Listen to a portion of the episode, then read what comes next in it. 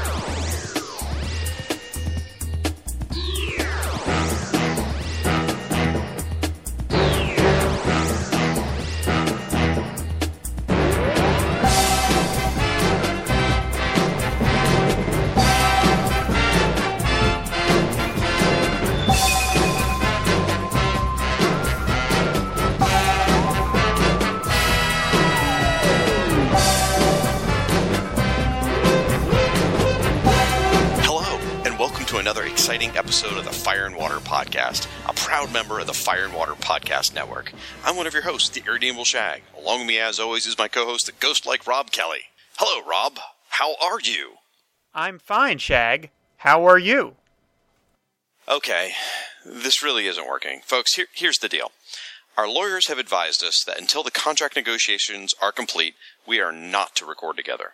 Normally, that isn't a problem. In fact, it makes me kind of happy. Rob records his first issue special episodes while I record a Justice League International episode. However, we both felt like we've let the monthly review episodes go for too long. Therefore, this time out, we're doing our monthly reviews, but we're each going to record our own individual segments. Rob's going to cover the water, Aquaman number 4 through 6, while I cover the fire. Legends of Tomorrow number 6 featuring Firestorm. So you're going to get the both of us in one episode, just not necessarily together, which makes our lawyers very happy, and quite frankly, it'll save me the usual antiseptic scrub I do after each recording with Rob. Ha ha! That's a good one.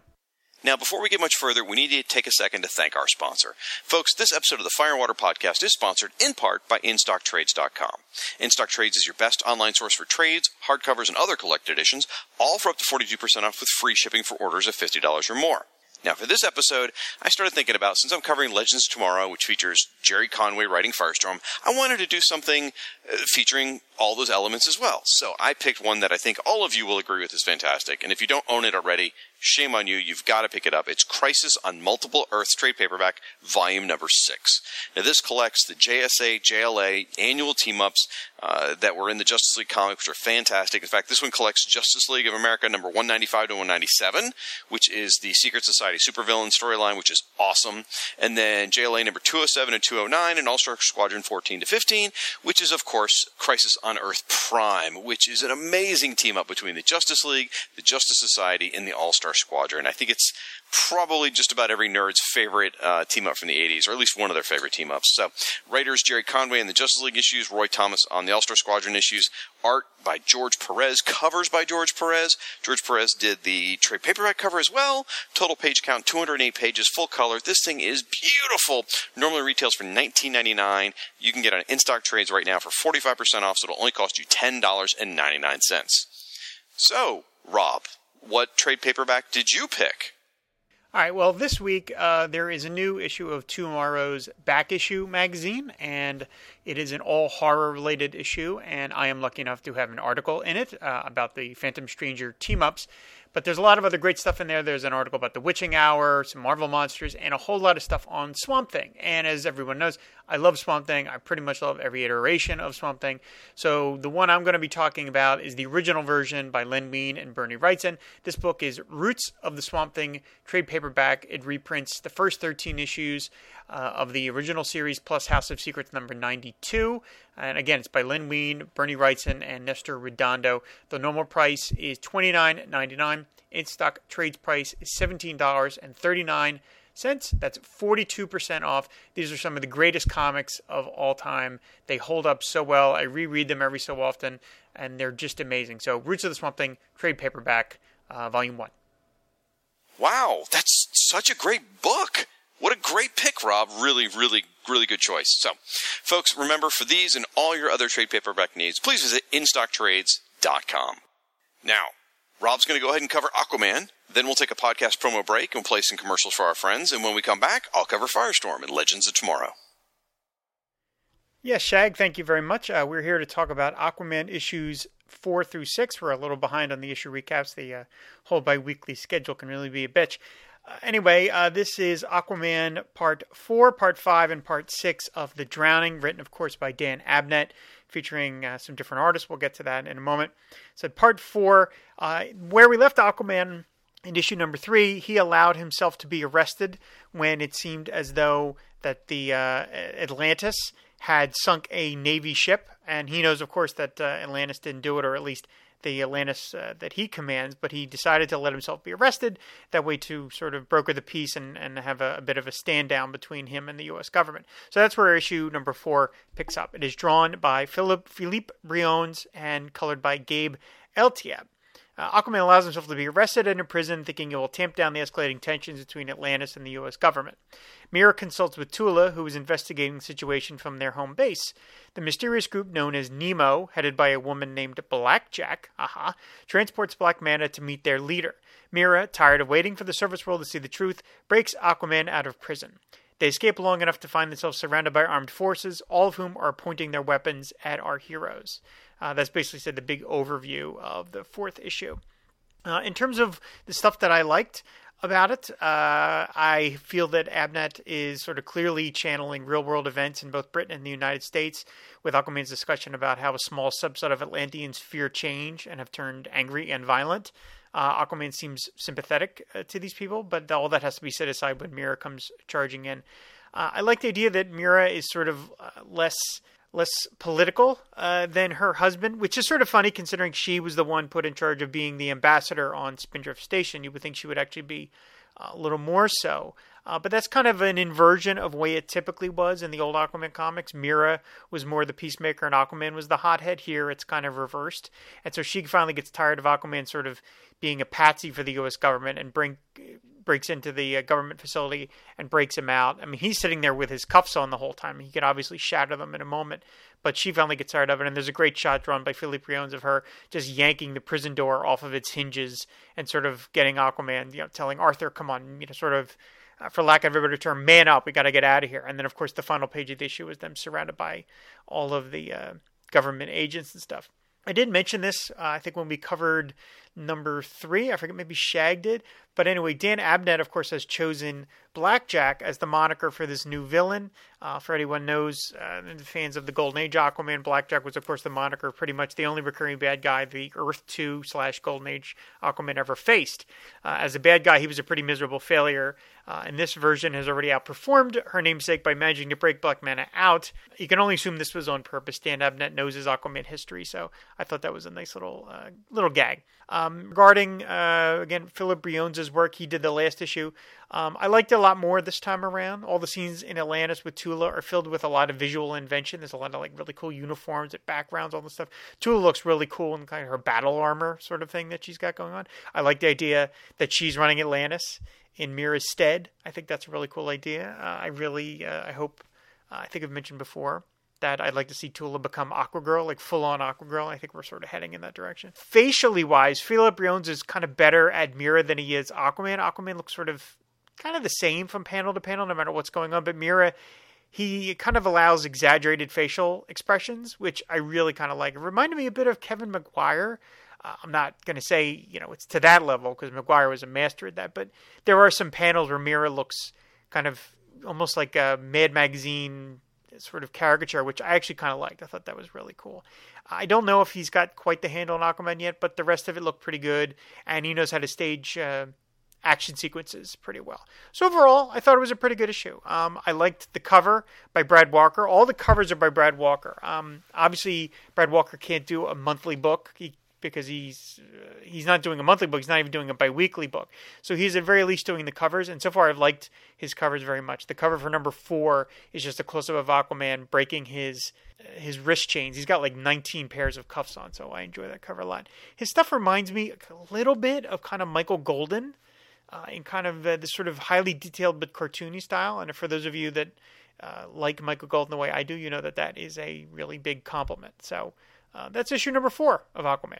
So we're going to move right on to issue number five. It features yet another cover, again by Brad Walker, of Aquaman and Mera engaged uh, in a fight with the these Army Ranger guys. I love it. It's a really great action shot. One of the uh, soldiers, uh, it looks like he has some sort of. Uh, it says Walker on his helmet. I don't know if that's supposed to indicate that that's the character's name or that's just where Brad Walker signed it. But anyway, I really like the cover. It's Aquaman like scrunching a uh, a tank cannon with his bare hands and Mera deflecting bullets. It's really terrific. Really, really enjoy it. So anyway, uh, this issue that this is part five. Uh, the, uh, the art again is by Philippe Briones and the colors are by Gabe Eltaeb. Having been freed by Mera from a government detention center, Aquaman and Mera find themselves face to face with a small army, literally, all ready to fire upon our heroes. Uh, when they are fired upon, Mera is ready to respond with lethal force, but Aquaman still tries to keep things from getting too out of hand. Despite being outnumbered, the soldiers don't pose much of a threat, leaving Aquaman and Mera enough room to have an ongoing discussion about their relationship throughout the melee. Meanwhile, tensions get ratcheted up in both the White House Situation Room and Atlantis, and they respond to events. Finally, the fight is halted when another party arrives Superman. Uh, and they said that's how the issue ends of Superman finally getting involved in all of this nonsense. So, this issue, I think, is almost like a comedy piece because it's pretty much entirely a fight. It's Aquaman and Mera just taking on the army back and forth. And throughout the whole thing, they're having a relationship about uh, a discussion about their relationship which is sort of like a classic, you know, why don't we talk more kind of girlfriendy thing. And I think Abnett is sort of leaning into the skid a bit and just having fun with it of the uh, the absurdity of like, you know, you're fighting off bullets and you, there's one point where Aquaman stops a, a chopper in midair. It's about to crash into him and he just stops it, pulls it right out of the air, which is great, an amazing feat of uh, strength on Aquaman's part. Mera starts using her whole water power thing to draw the moisture out of the soldier. So, and all this whole time they're talking about, you know, their relationship. It's just I thought it was really very funny. It's very dry. I think if you read it on the first page, you think this is absurd, but then I think um, on reflection, you kind of see the absurdity of it, which is, is really fun.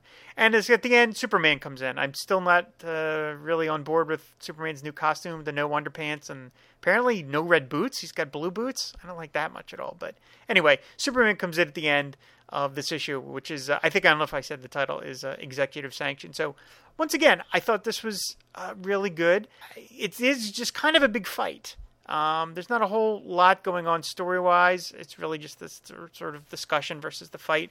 Uh, there's a scene where the White House calls the Sea King the most dangerous member of the JLA. I wonder how Batman would think about that.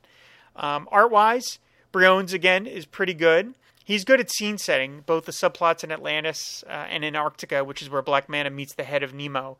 I have a lot of interesting visuals going on, and I thought that was really pretty cool stuff. Uh, and once again, the cover by Brad Walker is just uh, amazing, really, really sharp stuff. So I would say it's pretty much on par with the issues I've read so far. So far, uh, we'll get to number six in a moment, but Aquaman number one is still remains my favorite, partly because again it's drawn by Brad Walker throughout the whole thing. But uh, this has all been been pretty good. So that's Aquaman number five. And finally, we're going to move on to Aquaman number six, which is part, Drowning Part Six, Out of His League, again by Dan Abnett, drawn by Brad Walker, inked by Andrew Hennessy, and colors by Gabe Eltaeb. Once again, Aquaman and Mera find themselves face to face with the Man of Steel. Things get worse from there, leading to punches being thrown. Aquaman, fighting for his life and his people, manages to get a couple good shots in on Superman, as does Mera. Superman takes the abuse until a low rumble that signals an invading Atlantean army is heard. But before things get worse, Aquaman asks his people to stand down. Aquaman and Mera head back to Atlantis, knowing all this has to be fixed now. And it says, next uneasy lies the head that wears the crown. So while clearly this is a continued story, the whole drowning thing sort of comes to a conclusion. This is part six of six, so it is a bit of a, a period, or maybe an ellipsis on this story. Um, I was really happy to see Brad Walker back. I, I, said I think he's a terrific artist. Um, writing wise, it, it's funny to watch Superman just sort of take this abuse. I mean, I love that Aquaman is is really high powered. I mean, he is they really ramped up his strength levels. He gets shots in at Superman, and this the idea that he would not even break his hand or something is sort of absurd because it's Superman. So Superman is clearly just taking this abuse. He doesn't want to get into a big fight with Aquaman and Mera, um, and then he does eventually had enough. There's a great panel where Mera punches Superman off his feet and he goes flying. There's a really great pose where it's like we're kind of on the ground looking up at Mera and like her feet are in our face a little and her head is eh, off in the distance. It's a very Gil Kane type of panel. And then there's a great moment where Aquaman tells everybody in Atlantis to stand down, and in the background, Mera is standing there with her arms folded, looking kind of suspicious all over the, uh, about all this. So I liked all that stuff. I said I really like Brad Walker. I think he does great stuff. The final page features Aquaman and Mera underwater. The colors are really beautiful. Uh, I used to go on and on about how much I like Rod Reis's coloring on the book. Uh, I think Gabe Eltaeb does a really, really nice job. I know I say the word really a lot. Uh, my apologies, but it, that's a really effective uh, effective use of coloring here. Like I said, overall, it's good. I, I'm not, you know, I'm kind of like ready for Aquaman, the story of Aquaman versus the Surface World to be over. Uh, it seems like the, the Brad, uh, Dan Abnett, and maybe the the DCU editors are sort of moving Aquaman into that Batman position where it's like he's the rogue superhero, he's the one that will sort of go against the grain. And while I appreciated them doing that with Batman, I got a little tired of it after a while, and I don't want to see this of Aquaman th- this continue with Aquaman too much more. Um, I would like to, you know, I want him to be a hero again. I want him to be on board with the surface dwellers and have a good relationship. So I don't want him constantly being at odds. They did that in the 70s and the 80s and the 90s and the 2000s. So I'm perfectly happy to see them move off that. Uh, this I think this is a good intro. We get to see Aquaman and Mera as a team, you know, against everybody, which is nice. They're very loyal to one another, which of course is something I appreciate. So uh, I liked all that, but um, I'm also ready to, to move on to something else. And so I'm glad to see Superman. He says, "Fix this or else." So you know, we kind of know what that means. He's going to go and melt Atlantis with his X-ray vision or something. So uh, I'm eager to see where this goes in issue seven. I hope that Brad Walker can do more issues than like every fifth one. He did one and then he did six. So I hope he's back before issue uh, 12 or anything like that. But so far, I think we're off to a good start. I think uh, they've really ramped up Aquaman's powers and I think that's probably something that they're going to get in league with, with the uh, no pun intended, with the movie, making him like really, really extra powerful. So it was fun to see, you know, him fight Superman to a standstill, even if Superman again, again, I think is throwing things a little bit. So uh, overall, pretty good issues. I don't know if Aquaman needs to be bi-weekly. I know that's probably more of a sales thing. They have figured out that they can sell more copies of Aquaman right now, and you know, strike while the iron is hot, and that's great. But I wouldn't mind going back to a monthly thing if if maybe we can get Brad Walker just to do every issue. I think Philippe Briones has done a good job, but I really think Brad Walker is a, a, a, very, very good artist, and he's doing a good job on Aquaman. I like the s- slight redesigns he's done on the costume. So, you know, I hope we continue on. I don't know how long we're going to be doing bi-weekly. We, they are going to be doing bi-weekly, but for now, it's pretty good. And uh, so far, I've been really happy with these issues. So that's Aquaman four through six, the Drowning chapters four through six, and with issue number seven, we're going to be moving on to something else. So that's my review of Aquaman's uh, 4 through 6. So we are going to play some podcast promos, as Shag mentioned, and when he comes back, we uh, he is going to be talking about Legends of Tomorrow number 6. So which is the hottest Marvel character? Iron Man. Ant-Man. I can't decide between Professor X and Magneto, so both. Loki. Is Wolverine Marvel? What about uh, White Tiger? What about White Tiger? Doc Samson? Who's Star Fox? That's a video game.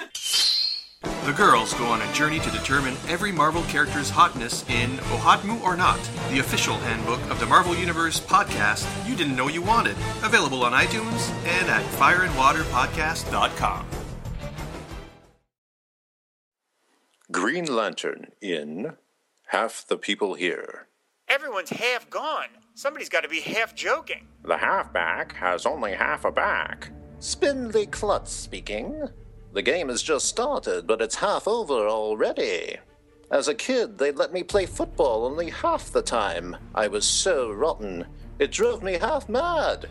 Now my revenge, my power to make you all half disappear, you half baked finks. Half of Hal Jordan steps into a place of seclusion and. Not half a second to waste. I'll use my ring to half change into Green Lantern. I have an idea that's not half bad. I'll need your help, Mike. Have half a delicious Hostess Twinkies cakes. Halfway measures again. I want it all. The whole golden sponge cake with creamed filling, or nothing. Only if you make half of the people reappear, you spindly klutz. And maybe I'll release my half Nelson on you. I'm just a halfback, but I'm glad to have the other half of my back back again. I was only half joking. Then maybe you'll only have to serve half your sentence. Yay! Yay, Twinkies cakes! They're, all here! there. You get a big delight in every bite of Hostess Twinkies cakes. He has been challenged to read all the comics he has collected. This podcast will summarize, review, and reminisce about a single comic book issue and the time period somewhat chronologically by release date. He keeps a stack of comics near his bedside for when the time is right. Who is this interesting comic fan and what is the podcast? Hello, my name is Pat. I don't normally do podcasts about the comic books I read, but when I do, I podcast about them on The Longbox Crusade. Listen to it on iTunes, Stitcher, or on thelongboxcrusade.com and check out the Facebook page. Read them all, my friends. All right, folks, we're back and we're going to cover Legends of Tomorrow number six, featuring Firestorm, the Nuclear Man. Cover dated October 2016, released on August 17th, 2016. Cover price $7.99. Bring your checkbook for that one, folks. It's a heavy one. But this is the final issue. This is the last one of this anthology series. Although um, there is no indication of that from anywhere when you read this comic. You just have to look at the advanced solicitations or realize there is no issue number seven, which we've talked about in previous episodes. Was pretty much what we suspected from the start. They were just simply winding out the six issue miniseries that they had commissioned last year. So covering this thing is by Brett Booth and Norm Rapmund. It's got Firestorm standing in dead square in the middle. He's the center of attention. He's got his fingers outreached towards you like he's going to blast you. In the background, you can see Metamorpho, Sugar, and Spike and the Metal Men. And there's a lot of fire and like energy burning around his feet. It's a little busy for my taste. However, I mean, Firestorm is is very dynamic looking. He's very exciting looking. The the other items are so so. Firestorm's really the main focus, and really does come off looking better than the others. While it may not be to my taste, I, I have to say it's probably going to jump off the wall, the comic shop rack, at some of the younger readers. I think they're going to see this art and think it just looks totally awesome. Hey, all the power to it. So let's get inside this thing. It is United We Fall Part 6, The Conclusion. Written by Gerry Conway, art by Eduardo Pansica and Rob Hunter, colors by Andrew Dalhouse, letter Corey Breen, edited by Jessica Chen, and Firestorm created by Gerry Conway and Al Milgrom. Ding! Now, the story picks up where we left off last issue. Firestorm is being beat up and overwhelmed by an army of multiplex duplicates. Just as a reminder, the way Firestorm is right now, the body's controlled by Ronnie Raymond, while Professor Stein and Jason Rusch act as the onboard advisors. Professor Stein is actually sharing the Firestorm body with Ronnie, while Jason is communicating via technology. While Firestorm is being overwhelmed, the Professor and Jason suggest to Ronnie that he try to turn intangible, lower his density, and pass through the ground to escape. Now, the way it's written, this might just be the first time uh, Firestorm's displayed this power since the New 52 reboot. He used to use it all the time, but it may just be the first time. Hmm. Anyway, it's kind of a neat scene. After Firestorm escapes, he starts putting his attention to stopping Multiplex's quantum field generator because it's warping reality and allowing monsters from other dimensions to spill into our world and eventually is going to destroy everything. And just to raise the stakes a bit, the U.S. military has ordered a missile strike on Multiplex's hideout in hopes of accomplishing what Firestorm's trying to do. However, blowing up the base could actually make the whole situation worse. So now Firestorm's got two things he's worried about. Jason works to confuse the U.S. military radar and send the bombers off course, while Ronnie and the professor fight through monsters to try and get closer to Multiplex's quantum field generator. Multiplex then, as does sort of an aside, and gives this interesting speech about the meaning of insanity. He says that we perceive him as insane from our singular, coherent existence. However, since he's mentally operating through multiple possibilities and probabilities, he thinks we're insane for thinking so limited. So the destruction of this universe or world is not that big a deal to him because there's so many parallel ones. It's really interesting. I mean, of course he's nuts, but it still sort of makes an interesting speech. Ronnie won't give up, but the situation's looking very grim and it's making the professor feel kind of hopeless. Then Ronnie gambles on one of their seldom used advantages. Firestorm is actually two people. So Ronnie fissions Firestorm. They separate into the separate forms of Ronnie Raymond and Professor Stein. Ronnie uses his football experience and starts tackling the multiplex duplicates, creating a diversion. Meanwhile, Professor Stein takes advantage of the distraction. Stein helps multiplex's prisoner, Dr. Cunningham, and together they shut down the quantum field generator. The distortion field then collapses, taking all the multiplex duplicates with it. Reunite, and then they reunite as Firestorm. They grab multiplex and Dr. Cunningham and start flying out of there just as the U.S. military bombers find their targets. Multiplex wrenches himself free of Firestorm and leaps back into the base moments before it explodes. And we get this fantastic splash page of Firestorm flying out of the explosion, carrying Dr. Cunningham with, with both Professor Stein and Jason Rusch's floating heads looking on. Now, we rejoin Ronnie and Jason the next day, back at their high school. We catch up with the dangling subplots as well. Jason confronts his supposed friend Monica, who's been slipping him roofies each time he was going for job interviews. She wanted the job instead of Jason and was going to beat him however possible. And Monica is very resentful. She feels that she always comes in second compared to Jason. She has absolutely no remorse, and Monica's expecting Jason to turn her into the authorities. But Jason decides not to. He says she's going to have to live with what she's done, and then Jason's going to beat her in the competition for that job fair and square. And it looks like, uh, you know, from a fan perspective, looks like Jason's kind of found his own Cliff Carmichael. Ronnie has also made a decision. He's going to stay with his high school football team instead of accepting the scholarship from that other school. Even though he could have gotten into any Ivy League school with that scholarship, Ronnie feels he has to stay true to himself. And Ronnie finally understands the importance of being on a team. And that's, uh, that's kind of a theme that's been going through all six issues, so it brings it to a nice close. So, uh, while everyone's kind of like rah rah friend friend kind of thing, Professor Stein signals for Ronnie. Apparently, Firestorm is needed. And Ronnie and Jason kind of run off to the side, and Jason acknowledges that, you know, he's going to miss being part of the Firestorm Matrix now that he's not part of Firestorm, regardless of how difficult Ronnie was to work with. And Ronnie says, Jason, you're not going to be missed because you're part of something bigger than the Firestorm Matrix. Jason, you're part of the team.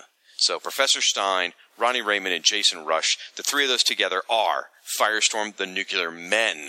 And that is how the series ends. I got to tell you, this story ended on a really satisfying conclusion for me. The story, each issue has been escalating. You know, the, stakes have been raised every single time, but it ended on a real high note. The Firestorm character is back in the iconic form, you know, Ronnie Raymond and Professor Stein, and yet they found a way to, for Jason to continue alongside the character. They set up further subplots, including Multiplex, Major Force, General Eiling, high school friends and antagonists, and a young hero, honestly, that's fun to read about the, the, the story beats and the character beats feel real to the characters, and the banter's a lot of fun. Gerry Conway did such a good job giving uh, each character something to do too. Like you know, with so many with three main characters, you know, somebody could get lost in the shuffle. But Jason dealt with the military bombers. You know, when Firestorm split, Ronnie got to tackle multiplex and use the physicality. Stein used his science, made with the science. It was a nice usage of all the pieces on the board. Now, the only downside of this is that as of right now, DC hasn't announced anywhere where Firestorm's going to appear. They really need to find a home for this character, and they need to keep Gerry Conway writing it, I think. Now, I realize I'm a little biased, but this is the first Firestorm story that has worked in a long time. The closest we got was Dan Jurgens on the Firestorm title, and before that, we had a few stories from Geoff Johns. Other than that, really, Firestorm hasn't been used appropriately in like 10 years. This is the first time it's worked. DC would be fools not to take advantage of this. I mean, I realize they might be worried about the confusion because the Legends of Tomorrow TV series is on the air and you've got a different Firestorm. There you have Jax controlling the body with Professor Stein. Or maybe they're gun shy after the sales of the new 52 book. I don't know. But they need to find a home for these guys, for the nuclear men, because the character works. It's awesome. And I could see it really gelling with uh, younger readers. I think it would really, really work. And again, I'm probably biased, but I thought it was spectacular, and I, it's going to make a hell of a trade paperback too, folks. Now, also in the Legends Tomorrow issue, uh, the Metalman story was a lot of fun. Uh, by the end of it, they had introduced a new character to the team called Copper, which they've done a few times before, so it wasn't that shocking. We, I think they introduced Copper in the Giffen, DeMatteis, Maguire run of Metalmen, but it's nice to see the, that team, you know, back on the right course. And uh, the Sugar and Spike story was also an absolute joy, just like all of them have been. There's a lot of super fun stuff with the Legion of Superheroes. You've got to read it if you missed it. It's funny, it's endearing, it's got the uh, the the Silver Age Supergirl in it, and also there's a bit of a nod to our buddy Martin Gray. I mean, not directly to Martin Gray, but you know his blog is called Too Dangerous for a Girl, and they make a joke about that line because it originated from Legion of Superheroes. So it's nice to see that too all in all, it was a really rewarding experience. And I know Rob covered the Aquaman books on the front end, but I got to say, I really enjoyed those two. They were a lot of fun to read. I'm really enjoying the Aquaman book as well. Well, folks, I think that's going to do it for this episode of the Fire and Water podcast. You can find my friend Rob, and I use the term loosely, over at AquamanShrine.net. You can also find him on Facebook and Twitter under the same handle. You can also find him on Twitter under, uh, I think, every handle on Twitter, but a couple ones to look for like Treasury Comics and Pod Dylan and Film and Water Pod, and goodness gracious, all those. And of course, you can find both of us at fireandwaterpodcast.com. If you want to leave comments about this show, that's probably the best place to go. You go to fireandwaterpodcast.com, look under shows, look for Aquaman at Firestorm, and you'll find this episode, episode 176. Leave some comments there, and we'll be read them on a future episode once we get caught up on the feedback. You can also find us on Twitter as FW Podcasts, and we also have a Facebook page for Fire and Water Podcast Network. You can find me at firestormfan.com, also on Twitter and Facebook under the same handle. I think that's going to do it, folks. Until next time, fan the flame and ride the wave.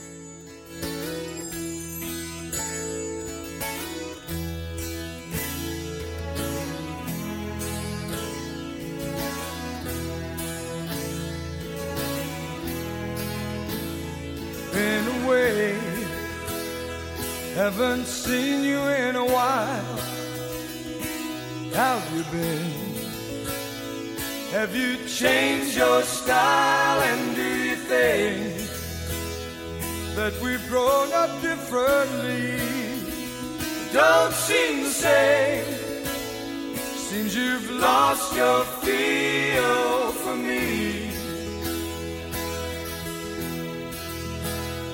So let's leave it alone.